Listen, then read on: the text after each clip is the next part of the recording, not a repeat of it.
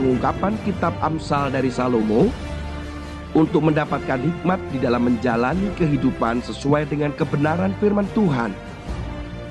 Dibawakan oleh Tony Nardiwiono. Selamat mendengarkan.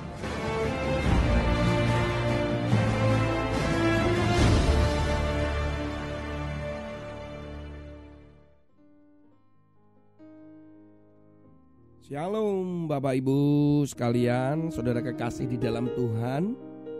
Saat ini kita akan kembali merenungkan firman Tuhan dari kitab Amsal dan terambil dari kitab Amsal pasal yang ke-11 ayat yang ke-10. Bila orang benar mujur, beria-rialah kota. Dan bila orang fasik binasa, gemuruhlah sorak-sorai. Saudara yang kekasih di dalam Tuhan, ayat ini dikatakan bahwa beriarialah kota. Jadi kalau ada orang yang mujur, ya, beriarialah kota. Nah kota itu bukan dalam hanya konteks kota secara fisik, tetapi juga mengandung arti bahwa itu berbicara komunitas atau kelompok. Kumpulan jadi bila ada orang benar di situ, semua orang itu di situ komunitasnya, lingkungan di sekitarnya ikut senang, saudara ya. Nah sebaliknya sebenarnya ketika sedih pun ya mereka pasti ikut, kemudian bisa ada dukungan demikian. Jadi ini berbicara tentang bagaimana pentingnya hidup di dalam kebersamaan. Hidup secara sosial, begitu.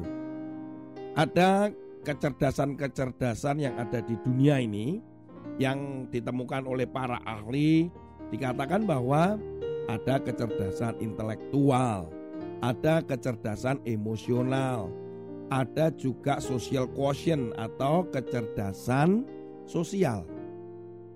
Social quotient, emotion quotient, kecerdasan emosi ya. Nah, kecerdasan sosial itu masuk di dalam jenis-jenis kecerdasan itu. Kenapa? Karena memang manusia ini nggak bisa lepas dari kehidupan sosial.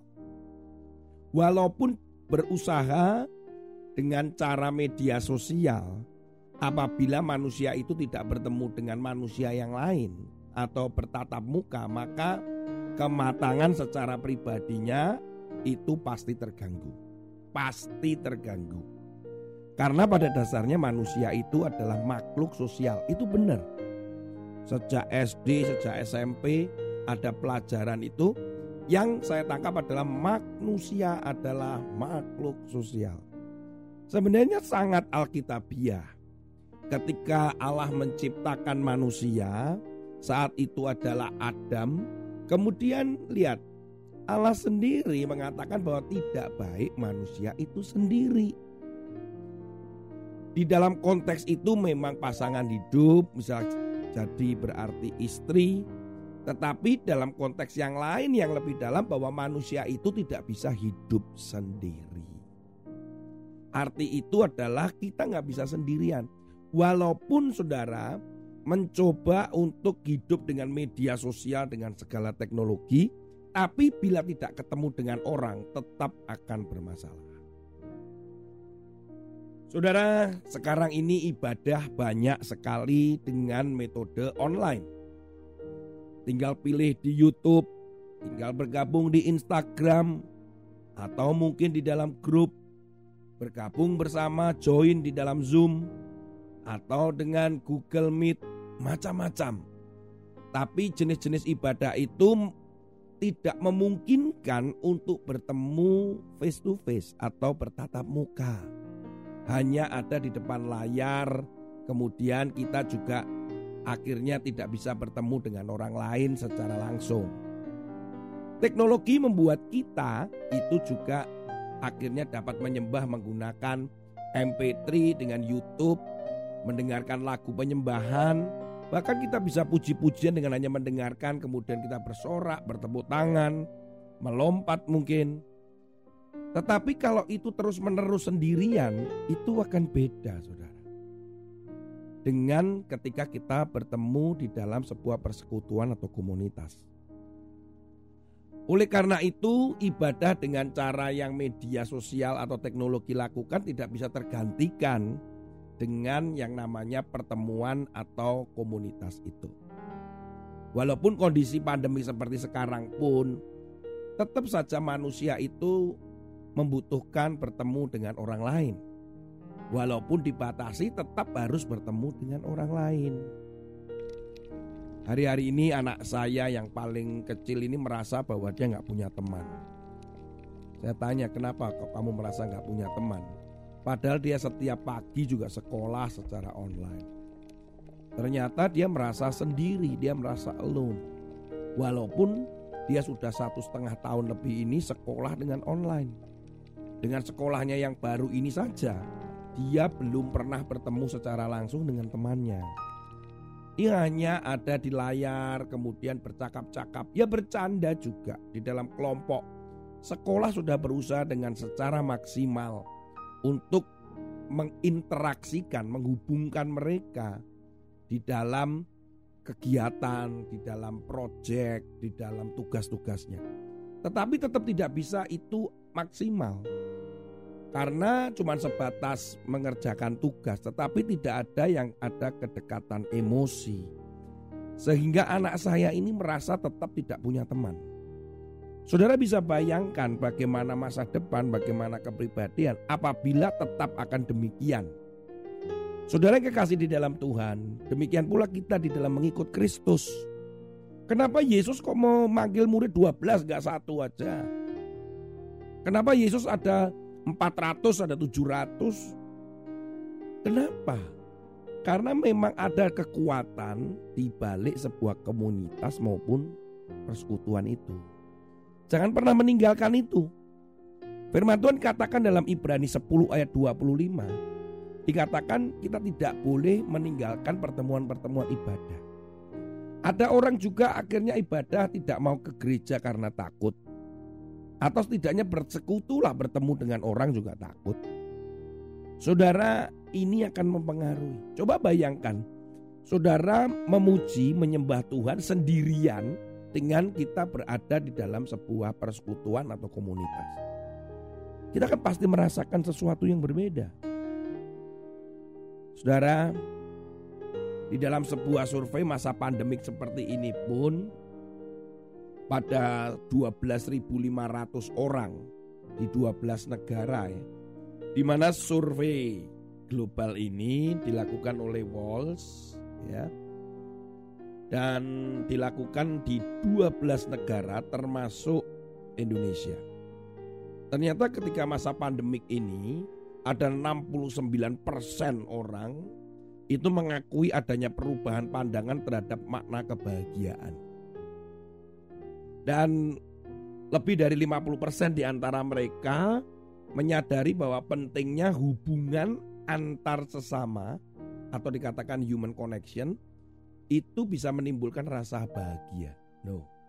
Hasil survei terakhir ini loh Saudara. Ya, di dalam tahun 2020 kemarin gitu ya ditemukan hal seperti itu bahwa hubungan dengan manusia dengan sesama itu bisa meningkatkan kebahagiaan. Firman Tuhan juga katakan dua tiga orang berkumpul, dua orang sepakat. Itu kan juga berbicara bahwa perlunya kita bersama berkumpul di dalam sebuah komunitas dalam persekutuan. Mengapa sih beberapa orang mengatakan ketika dia terjangkit positif COVID tidak mau di rumah sakit kemudian berinisiatif melakukan isolasi mandiri. Yang mana hari-hari ini ketika orang melakukan isolasi mandiri tanpa mengerti standar kemudian terapinya atau uh, intervensi obatnya bagaimana juga mengerikan juga, bahaya juga. Sehingga hari-hari ini banyak mereka penderita yang melakukan isolasi mandiri banyak yang meninggal. Tetapi dilematis juga Ketika mereka berada di rumah sakit, kebanyakan mereka yang isolasi mandiri keberatan atau orang penderita itu keberatan. Mengapa? Karena dia di rumah sakit merasa sendiri. tidak ada support system, tidak ada orang dekatnya yang mereka cintai, mereka kasihi itu mensupport mereka. Yang ada adalah pasien-pasien yang sama-sama menderita. Sementara kabar kematian, kabar kesulitan bernafas itu berada di sekitar mereka nggak jauh. Mereka dengar, mereka lihat. Sehingga itu yang membuat ketakutan, kekhawatiran, dan merasa sendiri itu yang berbahaya karena nggak ada dukungan. Juga dokter itu terjadwal untuk hadir. Sementara kalau melakukan isolasi mandiri di rumah itu setiap saat orang bisa telepon, kemudian bisa berdekatan artinya bahwa tetap ada orang di rumah walaupun dengan protokol yang sangat ketat. Dia bisa beraktivitas dan merasa homey, merasa uh, nyaman di dalam rumah itu. Nah, ini yang benar-benar bahwa adanya kehadiran orang lain sesama yang menjadi dukungan atau support system itu menguatkan kita. Jangan pernah meninggalkan ibadah. Jangan meninggalkan orang lain. Jangan jangan sendirian ketika punya masalah sendirian, ketika sedang berkonflik sendirian, ketika sakit sendirian, itu berbahaya sekali Saudara. Karena komunitas ini kekuatannya luar biasa sekali. Di dalam survei World Study secara global ada beberapa hal begini. 70% dari mereka merasa lebih mudah ketika mereka meminta bantuan pada orang lain di masa pandemik ini. Karena mereka banyak berkumpul di tengah-tengah keluarga mereka. 69% responden lebih proaktif menawarkan bantuan pada orang lain. Ternyata kehidupan sosial di tengah pandemik seperti ini ada juga positifnya bahwa ada orang-orang yang akhirnya punya inisiatif untuk menawarkan bantuan pada orang lain. Mau ditolong nggak? Ada yang perlu nggak? Begitu. Demikian pula saya. 69% responden merasa lebih dekat dengan orang-orang di sekitar mereka. Karena ya memang di rumah, work from home, ada istri, ada suami, ada anak-anak. Saudara, penelitian-penelitian ini hanya menunjukkan bahwa di dalam kedekatan, dalam kebersamaan itu hal yang sangat penting dan itu bisa positif. Saudara yang kekasih dalam Tuhan, mari carilah komunitas kalau engkau belum bergereja atau engkau belum berakar, carilah gereja yang komunitasnya bisa mendukung saudara. Kalau engkau berada di tempat yang jauh, tetap usahakan secara aktif mencari komunitas untuk bisa saling berbagi. Teknologi memang membantu, tapi tidak bisa menggantikan secara maksimal peran kebersamaan bertemu muka dengan orang lain. Saya percaya bahwa kita memang diciptakan, kita ada itu memang harus bersama-sama. Tuhan Yesus memberkati saudara, carilah pendukung, carilah teman, carilah sahabat, saudara-saudara. Komunitas, baik itu di gereja, persekutuan, saudara-saudara di dalam keluargamu, semuanya kita memerlukan orang lain. Jangan merasa mampu dengan kesendirianmu. Tuhan Yesus memberkati saudara, tetap semangat, sehat, dan selalu sukacita dalam damai sejahtera Tuhan Yesus. Amin. Hatiku mau menyembahmu, jiwaku merindukan Yesus. Hanya Kau Tuhan dan rajaku ku sembah